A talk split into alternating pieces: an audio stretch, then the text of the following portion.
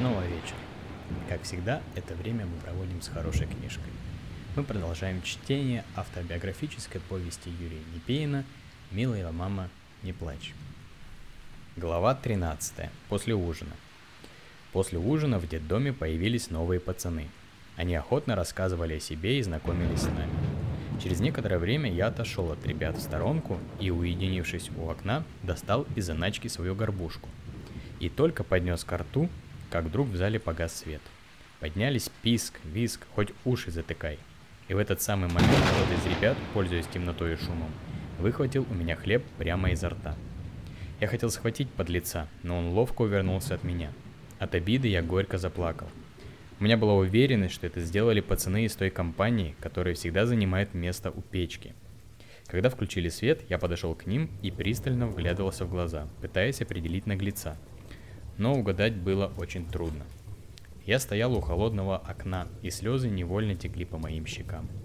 Я отлично понимал, что жаловаться бесполезно, и никто мне не поможет. Раздалась команда «Отбой!» И все с радостью побежали в спальню, где было гораздо теплее, потому что там печки топили дольше и лучше. Я лег спать, закутавшись хорошенько в одеяло, но долго не смог уснуть. Расстроенный происшедшим, пытаясь понять, почему все так устроено. Наверное, из-за того, что мне и что я не стал меняться одеждой с Ромкой, думал я. В спальне стояла тишина, и было слышно, как на железный подоконник монотонно капает с крыши вода от дождя. Кап, кап, кап, я накрылся одеялом с головой и тихонько плакал, вспоминая маму, дом, как спокойно мне было в нем. Конец 13 главы. Глава 14. Подготовка к победу. Побегу. Шли день за днем, за мной никто не приезжал, и я все больше и больше стал задумываться о побеге. Вспомнилось, что Ромка говорил мне, когда хотел меняться одеждой. Я подошел к нему и поделился своим желанием вместе бежать из детдома. Он пошептался с Витькой и со своими дружками – а затем ответил мне. «Ладно, мы берем тебя, только про это никому ни слова, понял?» «Да», — ответил я, довольный тем, что они согласились взять меня с собой. «Надо достать одежду со склада», — сказал Ромка. «А то в детдомовской форме нас могут сразу узнать и в милицию сдать. Необходимо ночью у бабки-сторожихи ключ от склада украсть, когда она будет в коридоре на диване спать», — предложил он. И мы в эту же ночь поодиночке выходили из спальни, якобы в туалет — а сами проверяли, уснули, уснула бабка или нет. Она, как обычно, сидела у теплой печки и о чем-то все думала, глядя почти в одну точку.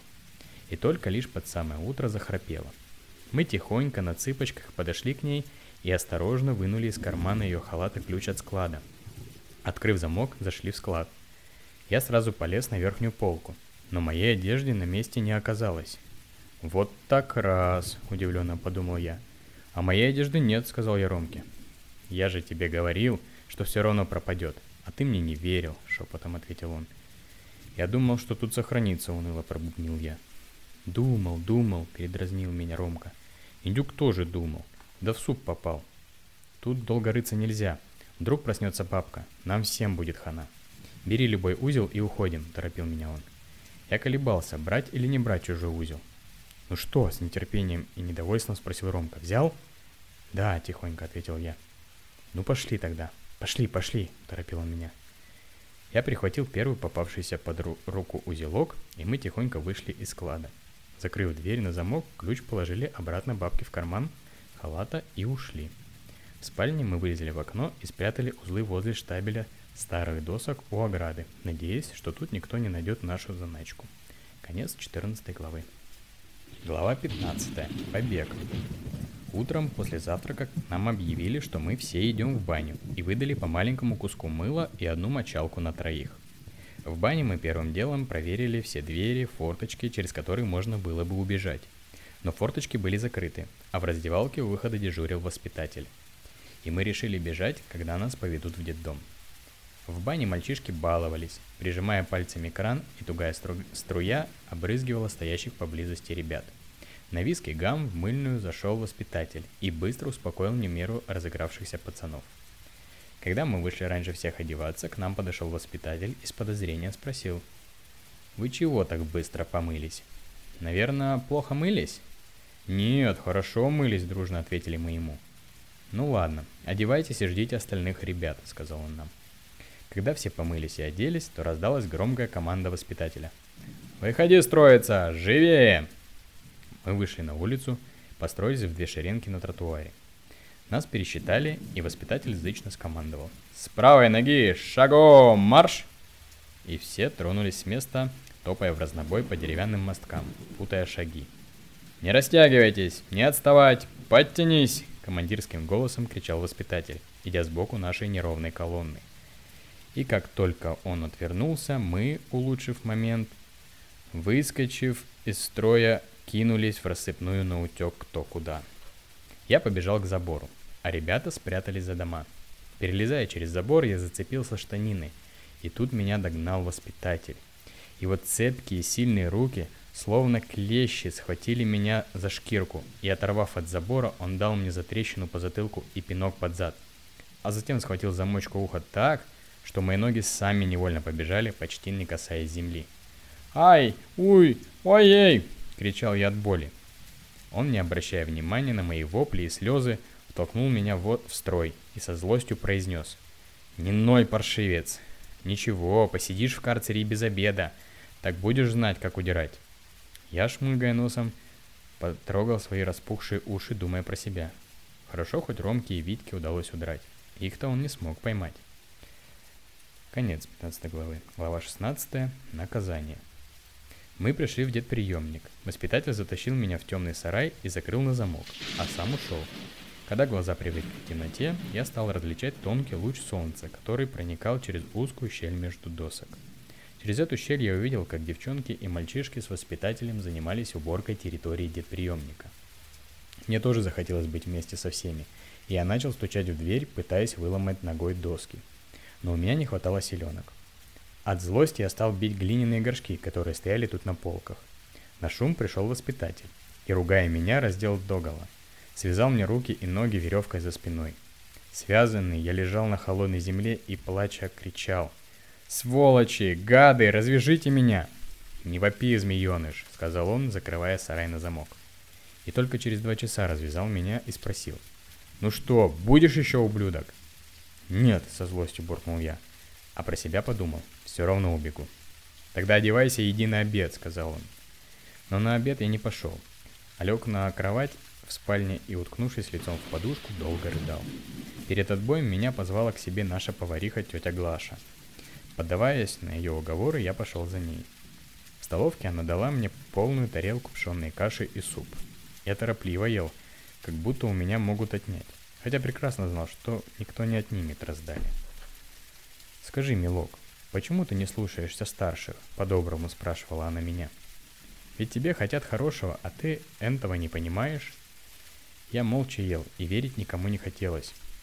Я знаю, что ты озлобился. А в жизни, милок, нельзя быть постоянно злым и сердитым. Это очень худо. Надо быть добрее, потому что добротой добьешься больше хорошего, чем злобой и ненужным упрямством, внушала она мне. За голодухи каша казалась мне очень вкусной. Попив чаю, я поблагодарил ее – «Ну вот и молодец», — ласково сказала она. «А теперь пойди спать». Я ушел в спальню, лег на кровать, но долго не мог заснуть. Все думал, как отсюда убежать к маме. За окном свистел ветер, даже дребезжали мокрые стекла. Клестел проливной дождь и, кажется, зарядил надолго. Льет и льет, как из ведра. Конец 16 главы. Глава 17. Встреча. Было воскресенье, когда Женька ошарашил меня неожиданной новостью. «Юрка, к тебе приходила мать», — сказал он. «Но ей сказали, что тебя здесь нет, и она ушла». «Как же так?» — неудоумевал я. «Ты, наверное, врешь», — сказал я ему, сомневаясь в достоверности его слов. «Ей-богу не вру, честное слово даю, что правду говорю. Сам лично видел ее», — старался убедить он меня. Это известие очень взволновало. «Но почему мне ничего не сказали воспитатели?» — подумал я. Я вышел в коридор, подошел к окну, ткнулся лбом в холодное стекло большого окна и долго глядел на прохладную, на проходную у ворот, ожидая маму. Строгий голос воспитательницы взбудоражил меня.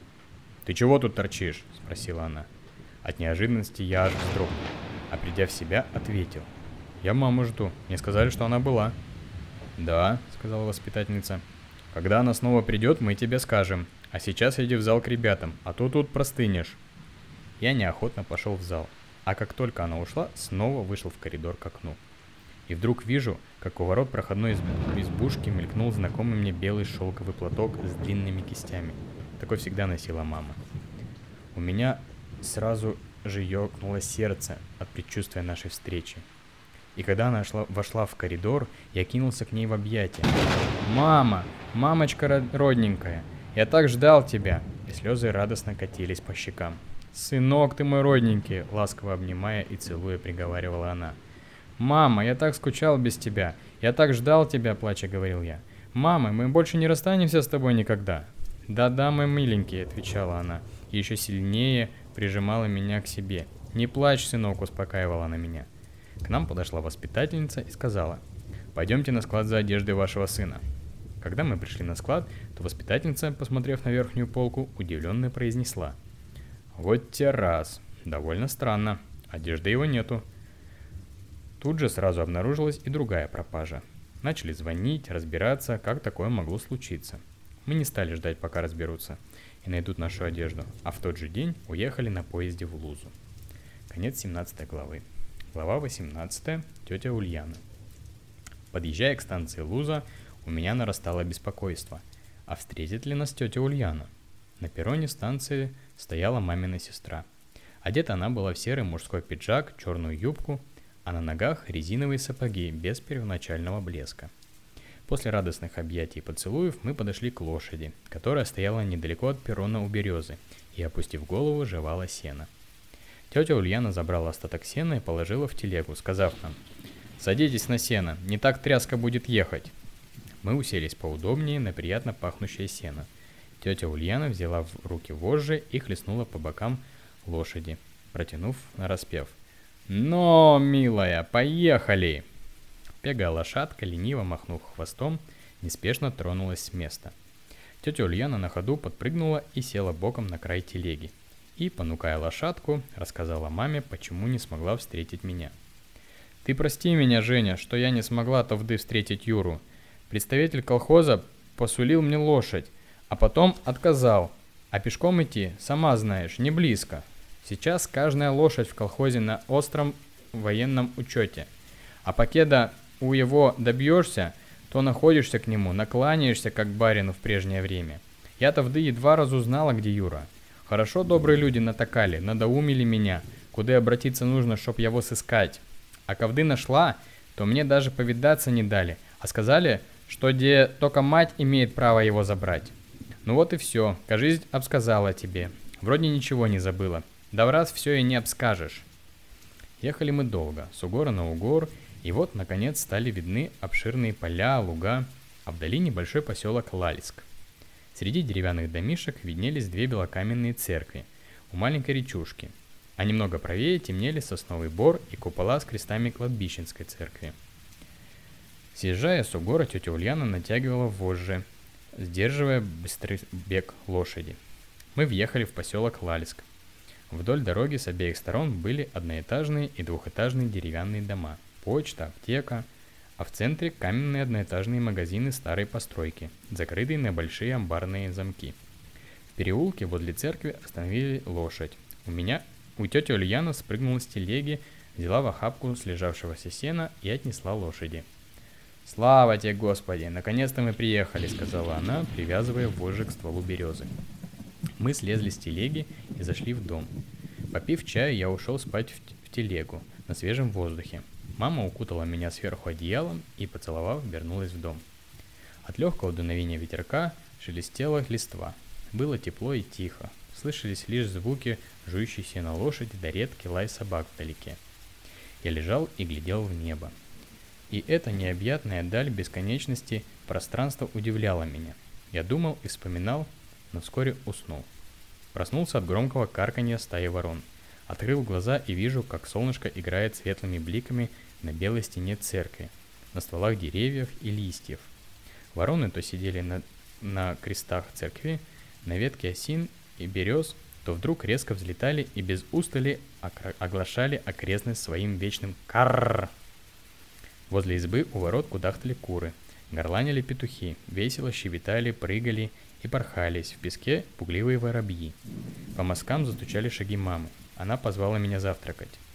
Отгостив деревню, мы вернулись домой в Архангельск, где нас уже поджидала новая беда. Конец 18 главы. Глава 19. В камере. После завтрака мы услышали лязг ключа, и дверь нашей камеры открыла полная женщина в военной форме с морщинистым лицом. Она, не заходя в камеру, гнусаво пробасила, как мужчина. «На прогулку пойдемте?» «Да», — ответила мама. «Тавды выходите живее», — торопила охранница нас, предупреждая. «Прогулка 15 минут». После тюремной душной камеры хотелось выйти на свежий воздух, хоть бы на несколько минут. Место для прогулки было между двумя стенами тюремных зданий и высоким кирпичным забором, обнесенным сверху колючей проволокой в несколько рядов. Смотреть на пустые стены – скучное занятие, и я стал глядеть в небо, где медленно плыли серо-белые облака. Дул влажный ветерок, предвещая снова дождь и слякоть. В центре прогулочного места был маленький затоптанный бугорок клумбы, на котором не росла даже трава. Мы немного походили вокруг клумбы и только хотели присесть на скамейку, как вдруг громко и язычно раздался строгая команда конвоира. «Все, прогулка окончена!» И нас увели обратно в камеру. Сквозь небольшое окно с решеткой слабо пробивался свет. С улицы доносился гул машин и лязг проезжающего трамвая, шум моросящего дождя. И нам становилось еще обиднее и тоскливее. Голые стены камеры, выкрашенные до половины в грязно-зеленый цвет – вызывали у нас гнетущее настроение. И было такое ощущение, что теперь навсегда закончилась наша нормальная жизнь. Слышно, как в коридоре раздавались однообразные монотонные шаги, которые иногда затихали возле нашей двери. Это дежурный охранник заглядывал в волчок. «Почему нас арестовали?» – спрашивал я маму.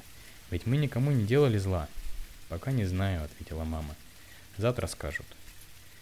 Время в камере тянулось медленно и нудно – мы сидели на нарах и ждали, ждали обеда, а дежурный надзиратель часто заглядывал в глазок нашей камеры, проверяя, все ли в порядке. Время казалось мучительно долгим из однообразия. Наконец-то мы услышали долгожданный стук алюминиевых чашек в конце тюремного коридора, откуда начинали раздавать безвкусную баланду и небольшие окошечки в дверях камер. После обеда маму увели куда-то, а мне велели подождать тут – мне не хотелось разлучаться с мамой даже на минуту, но она успокоила меня. Вскоре маму привели обратно. Мама сильно плакала. Я гладил ее распущенные волосы и тоже плакал. «Мама, милая мама, не плачь», — говорил я.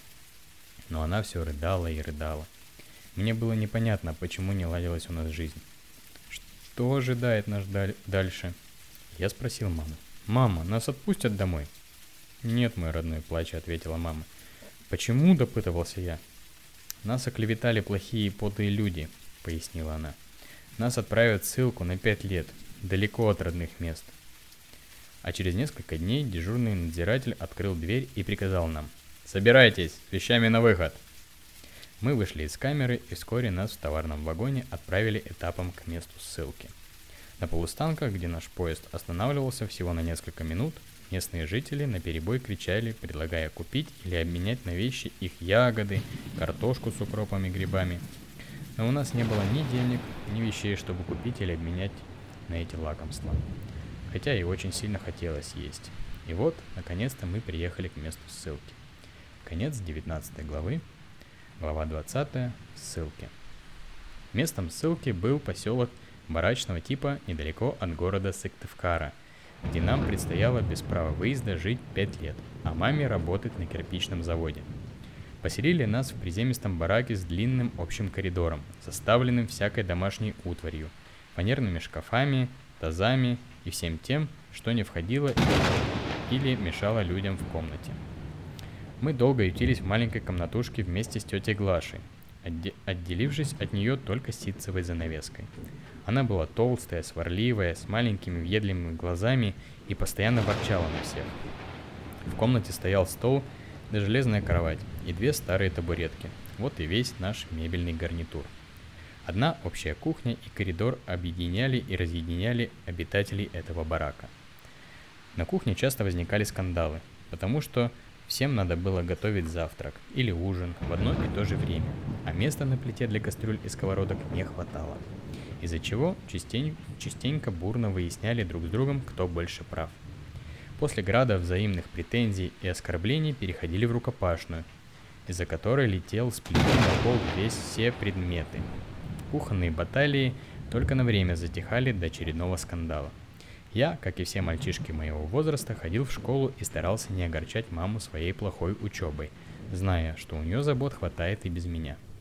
Ее добрые ласковые слова поднимали мое настроение. Каждую субботу мы с мамой ходили в женскую баню. Там нам приходилось подолгу стоять в очереди из-за того, что одежду сдавали в дескамеру на прожарку для уничтожения вшей, которые через несколько дней снова появлялись у нас в избытке. Жили мы постоянно в проголодь. И только весной удавалось насобирать гнилой мороженой картошки на колхозном поле, до крапивы или беды, которая больше всего росла у старых заборов. От непосильной работы и голода у мамы пухли ноги, руки, и она часто болела. А по радио почти каждый день торжественно голос диктора сообщал о новых победах на войне. Люди жили надеждой на лучшее в жизни, хотя кругом еще было много горя и слез – потому что часто получали с фронта похоронки. В 1944 году мы тоже получили похоронку, в которой было написано, что наш отец погиб под Сталинградом в звании капитана. Мама долго и горько плакала, так как окончательно рухнула последняя надежда наладить нашу нелегкую жизнь. «Теперь, сынок, мы остались одни. Как жить дальше?» — говорила мама, и слезы непроизвольно текли по ее щекам. Я жался к маме и тоже плакал. Через несколько месяцев маму перевели на работу в город Сыктывкар на промкомбинат, где выдали продуктовые карточки, которые отоваривали только в закрытом магазине военторга, как вдове погибшего офицера. И жить стало чуточку легче по сравнению с первым годом нашей ссылки. Конец 20 главы. Глава 21. На новом месте. В мае 45 года весть о победе над фашистской Германией быстро разнеслась по всей стране – и в нашем городе люди с ликованием поздравляли друг друга. Наконец-то! Победа! Кончилась война! Ура! Хотя война закончилась, но жить было еще очень и очень трудно. Многие эвакуированные уезжали в освобожденные районы страны, в свои родные места, восстанавливать разрушенное войной хозяйство. В городе Сыктывкаре освобождались помещения в старых бараках, где маме дали отдельную небольшую комнатушку с одним окном и с печкой – Наконец-то мы выехали из коммуналки. И нашему счастью не было предела. В комнате была скудная обстановка. Самодельный стол из досок, железная кровать и самое ценное – это ящик, где хранилась еда от пайка, который мама получала по хлебным карточкам. В комнате зимой было так холодно, что даже вода в ведре замерзала. Печку топить было нечем. Нам часто приходилось собирать на улице разные палки, щепки, старые ящики, выкинутые из магазина – которые мы тащили домой, чтобы истопить печку. Однажды мама приволокла с берега реки тяжелое бревно. Оно все было в снегу. И когда мы начали пилить его, то вдруг стало искрить. Мы хорошенько очистили бревно от снега и очень удивились. Оказалось, что это была старая железная труба. «Фу ты черт!» — с досадой ругалась мама на себя.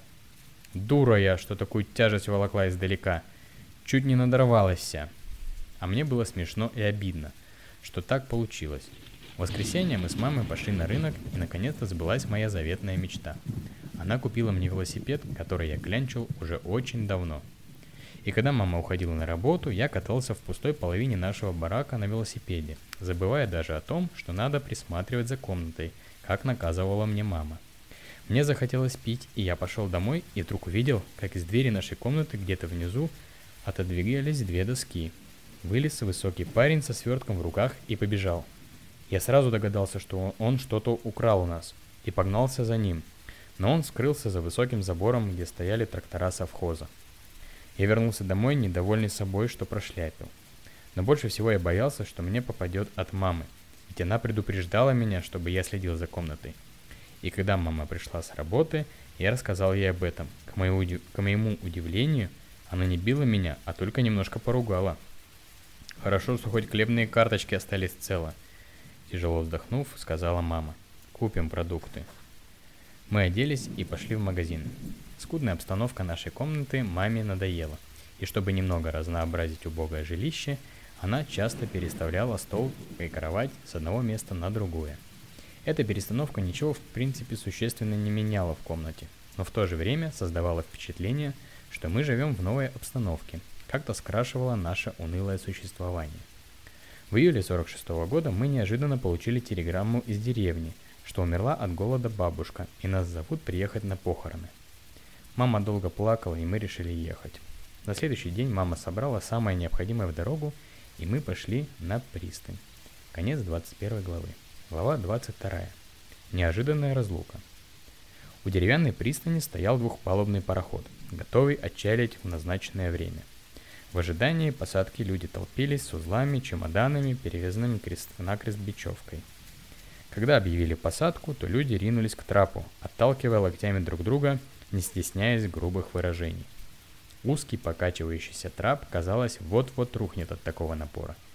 И только ступив на палубу парохода, люди спешили занять свои места, потому что прекрасно знали, что билетов продано гораздо больше, чем мест на самом деле – не успели мы расположиться, как вдруг неожиданно к нам подошел усатый милиционер с сухопарой тетенькой в черном плаще и высокими плечишками и с плоской блестящей сумочкой под мышкой. У нее продолговатое лицо, нос с горбинкой и тонкие ехидные губы, и выпученные глаза выражали зл- злорадную ухмылку при виде нашей растерянности. Она указательным пальцем показала на нас, говоря милиционеру. «Это они!»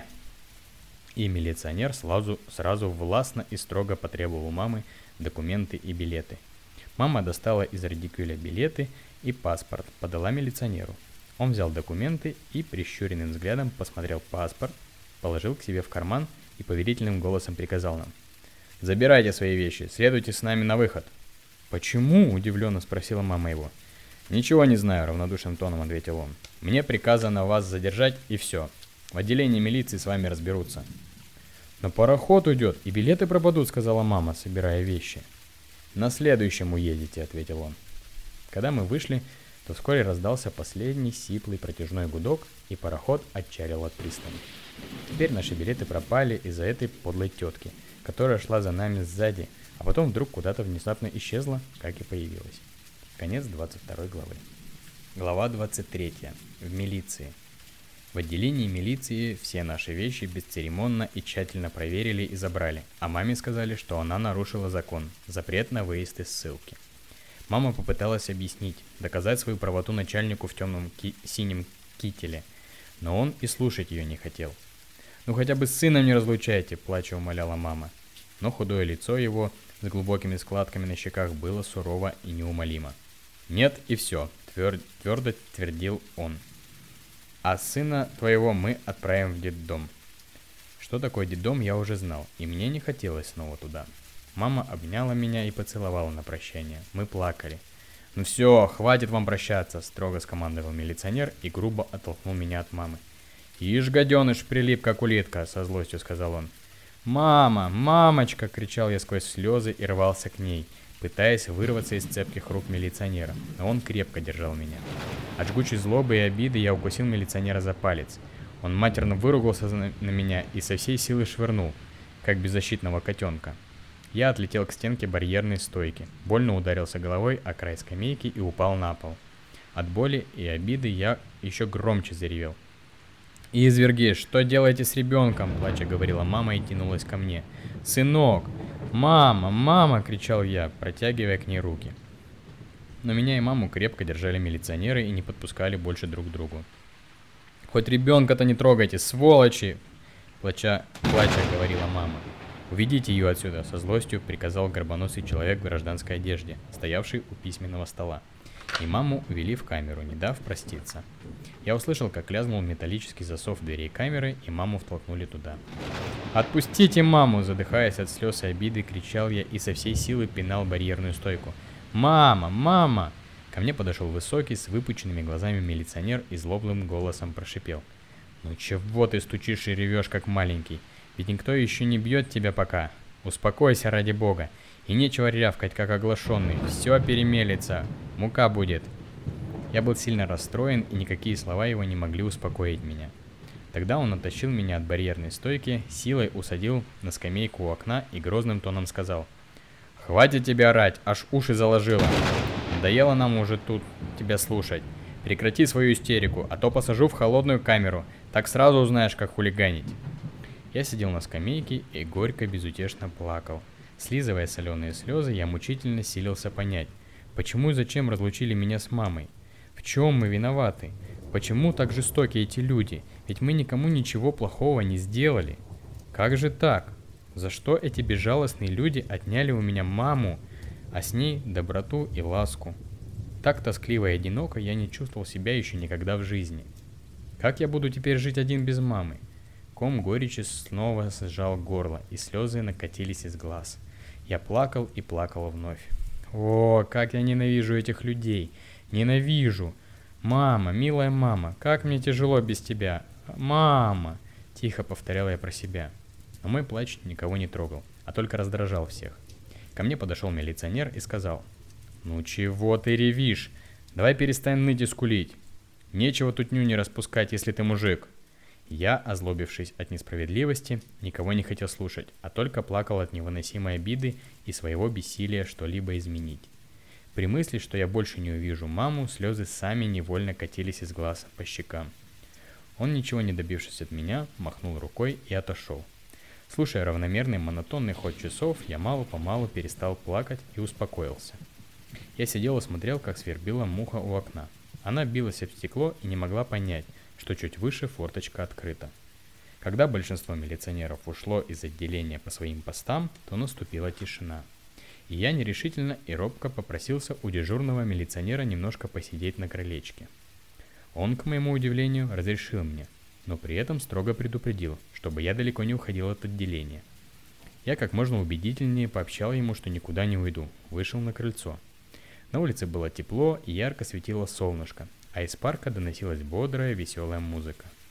А мне не хотелось, чтобы играла такая музыка, потому что у меня было плохое настроение. Я сидел на крыльце и ждал удобного момента, чтобы убежать. И когда в отделение милиции привели очередного пьяного мужика, милиционеры занялись им.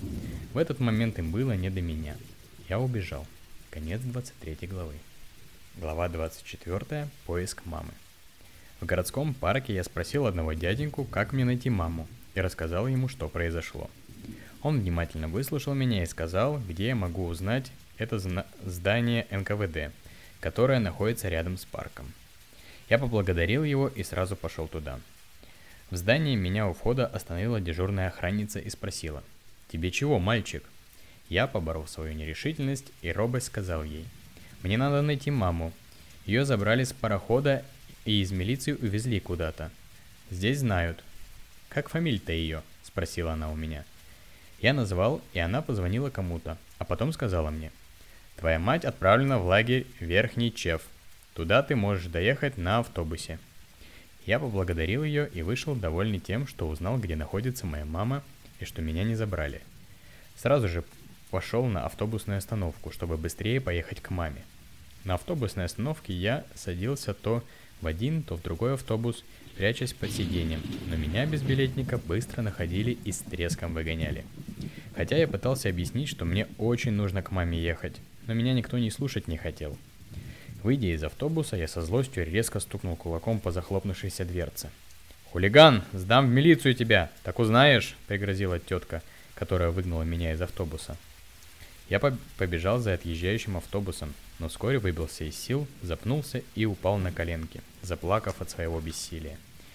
Я встал, стряхнул грязь с брюк и сказал себе твердо и упрямо. «Я все равно приду, мама, к тебе». И пошел. Ясное небо постепенно заволокли темно-серые тучи. Подул влажный ветер, раздался перекатистый гром, и сизые тучи заплакали затяжным дождем. Дождь крупными каплями шлепал по пыльной дороге и пузырился в лужах, как будто вместе со мной тоже плакал. Холодными и колкими струйками дождь бил и лил на меня. А я упрямо шел и плакал, говорил себе, «Мама, милая мама, как мне тяжело без тебя, я найду тебя». И слезы проливным дождем текли по моим щекам. Вокруг никого, и никто не слышит моих слез отчаяния и горя. Как тяжело мне сейчас, если бы кто знал. Я шел, и как только услышал звук мотора, сразу поднял руку, чтобы остановилась машина но она проехала мимо меня, разбрызгивая лужи по дороге. И так повторялось несколько раз. Промокшая рубашка липла к телу, а влажный ветер пронизывал меня насквозь. Из леса вышел старик.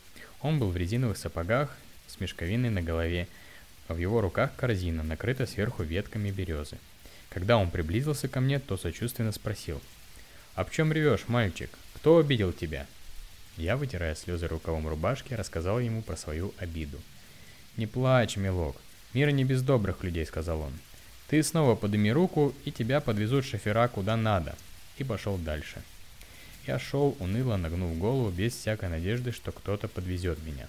И вдруг возле меня неожиданно остановилась машина — Водитель открыл дверцу кабины и добродушно сказал мне. «Эй, мальчик, садись ко мне в кабину, подвезу!» Я с радостью залез, и мне сразу стало тепло и уютно. «Тебе куда надо?» – спросил он меня, закрывая поплотнее дверцу кабины. «В верхний чеф», – сказал я.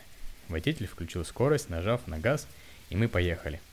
Он расспрашивал меня, а я отвечал ему охотно, сочувственно поддакивал мне и говорил – да-да, проклятая война, сколько горя и слез она принесла нашему народу, скольких сирот оставила треклятая. Когда мы подъехали к развилке двух дорог, он притормозил машину и, показывая мне рукой на лесную тропу, объяснил мне. Тебе, мальчик, вон в ту сторону надо идти, не сворачивая, и эта тропа приведет к лагерю. Когда выйдешь из леса, сам увидишь зону, обнесенную колючей проволокой. Я поблагодарил его и вылез из кабины. Мы помахали друг другу руками, и он уехал. Дождь кончился. Тучи медленно рассеивались, обнажая нежную синеву неба. Становилось все светлее и светлее, а вскоре выглянуло солнышко из-за туч. Лужи на лесной дороге, как зеркала, отражали облака в небе. Листья на деревьях и кустах, умытые проливным дождем, ярко блестели под солнцем. Ветер стих и стало теплее. Когда я вышел из леса, то увидел большое поле, где тетеньки в старых черных фуфайках и киргизовых сапогах, почти не разгибая спины, собирали картошку под охраной конвоира, который стоял и грелся у костра, и, протянув руки к огню, зорко следил за всеми. Я не смело подошел к нему и робко спросил, «Как мне найти маму?» Он усмехнулся моему вопросу и шутливо ехидно ответил, «Вон сколько мам, выбирай любую». «Да», — протянул я, понимая, что он шутит так, «а мне надо мою маму». «Ну а ты хорошенько посмотри, может она тут», — сказал он. Я внимательно глядел на каждую тетеньку, пытаясь узнать свою маму, но тут ее не было. Одна тетенька, которая была ближе всех к нам и слышала мой разговор с конвоиром, спросила меня. «А как зовут твою маму, милок? Как фамилия-то ее?» Я сказал ей, и она крикнула другим тетенькам. «Эй, бабы, кто-нибудь из вас знает?» Тут ее сынишка спрашивает. «Нет, не знаем такой. Ведь лагерь большой, и всех не узнаешь», — ответили ей многие. Пусть идет к проходной, а там точнее скажут, может и повидает ее. Я кивком головы поблагодарил всех и пошел проходной зоной. Конец 24 главы. Глава 25. Проходной. «А ты куда, мальчик?» — сказал дежурный в проходной, остановив меня, когда я сходу хотел проскочить вместе с военными. Почти заикаясь, я испуганно пролепетал. «Я к маме иду». «Ну-ка, зайди сюда в дежурку», — сказал он мне. Я погляжу на тебя хорошенько. Откуда ты такой шустрый взялся? Я зашел в дежурку, где была большая овчарка, а на полу много кровяных пятен, как будто тут кого-то терзали, кусали или избивали. И мне стало страшно. Я сел на лавку, ко мне сразу подошла овчарка. Она, обнюхав мои ботинки, села напротив, следя за каждым движением, что я боялся даже шевельнуться. Я понял, что попался, и теперь убежать уже невозможно. Дежурный милиционер дружелюбно погладил собаку по голове и спине, сказав мне, «Не бойся, она не кусается. Она у нас умнее даже иного человека».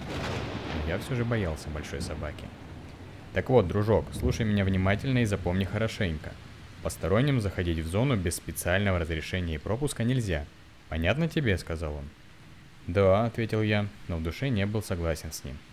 «Я к маме хочу», — сказал я ему. «Как фамилия-то ее?» — спросил он меня. Я назвал фамилию, и он позвонил кому-то по телефону, а потом сказал мне, «Твоя мать лежит в больнице и перейти сюда не может». От этих слов у меня защемило сердце. «Неужели это правда?» – подумал я, и слезы сами невольно навернулись на глаза. «Ну, не кисни тут», – сказал он мне. «Недельки через две приходи, и тогда, может быть, повидаешься с ней. А пока нельзя». Он не знал, каких трудов мне стоило добраться сюда, и смогу ли я снова приехать. Я не стал настаивать, потому что понимал, бесполезно уговаривать равнодушного человека. «Вот сейчас в город едет наша машина, и тебя довезут», — сказал он. Мне не хотелось ехать обратно, но пришлось смириться с этим. Меня привезли в то же самое отделение милиции, откуда я убежал. И как только дежурный меня увидел, то сразу воскликнул. «О, кого я вижу! Наш беглец отыскался, а то мы его всюду ищем!» Когда военные уехали, дежурный, пожурив меня за обман, отвел в двухэтажный дом напротив отделения милиции. Конец 25 главы. Глава 26. Распределитель. В квартире на втором этаже этого дома было тепло и уютно. Много всяких разных игрушек, цветов, книг. Здесь были еще девчонки и мальчишки. Тут нас никто не обижал и не читал нудных нотаций. А полная тетенька в милицейской форме вместо назидания читала книжки – которые мы с большим интересом слушали. Каждый день мы ждали ее прихода и сказок, которые отогревали наши надломленные души. Мы на какое-то время даже забывали про свои горести и печали. Доброта и ласковый голос ее надолго оставляли неизгладимый след и надежду на лучшее в этой жизни. Когда нам хотелось погулять на улице, нужно было крикнуть через дорогу дежурному милиционеру, и нас отпускали, но только во двор этого дома, который был обнесен глухим забором. Вечером, когда все взрослые уходили домой, мы от нечего делать шарили по комнатам, которые были не закрыты на ключ. В коридорчике на верхней полке под занавеской я обнаружил целый мешок сахарного песка. Это очень удивило меня. Я подумал, откуда столько песка, когда кругом еще голод? Я не тронул песок, потому что как-то неудобно было красть там, где к тебе относятся хорошо и кормят досыта.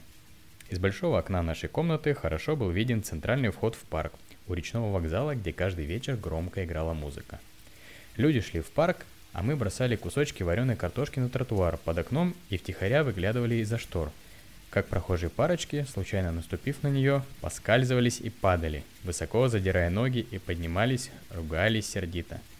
Мы, спрятавшись за шторами, прыскали, закрывая себе рот, чтобы нас не услыхали. Мне нравилось тут жить на всем готовом. Мягкая постель, Теплые комнаты, где играли целый день, не зная ни забот, ни горя.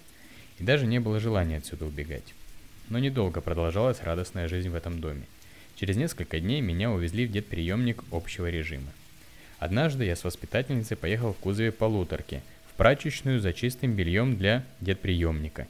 И выбрав удобный момент, когда машина немного замедлила ход на подъеме, одним махом выскочил из кузова и очутился на дороге. Я быстренько встал и, прихрамывая на правую ногу, скрылся из виду. Пошел в парк у речного вокзала, в который пускали только по билету. Я быстро нашел лазейку в заборе и, отодвинув две доски, легко пролез в парк. Конец 26 главы. На этом мы сегодня закончим. Благодарю вас за внимание.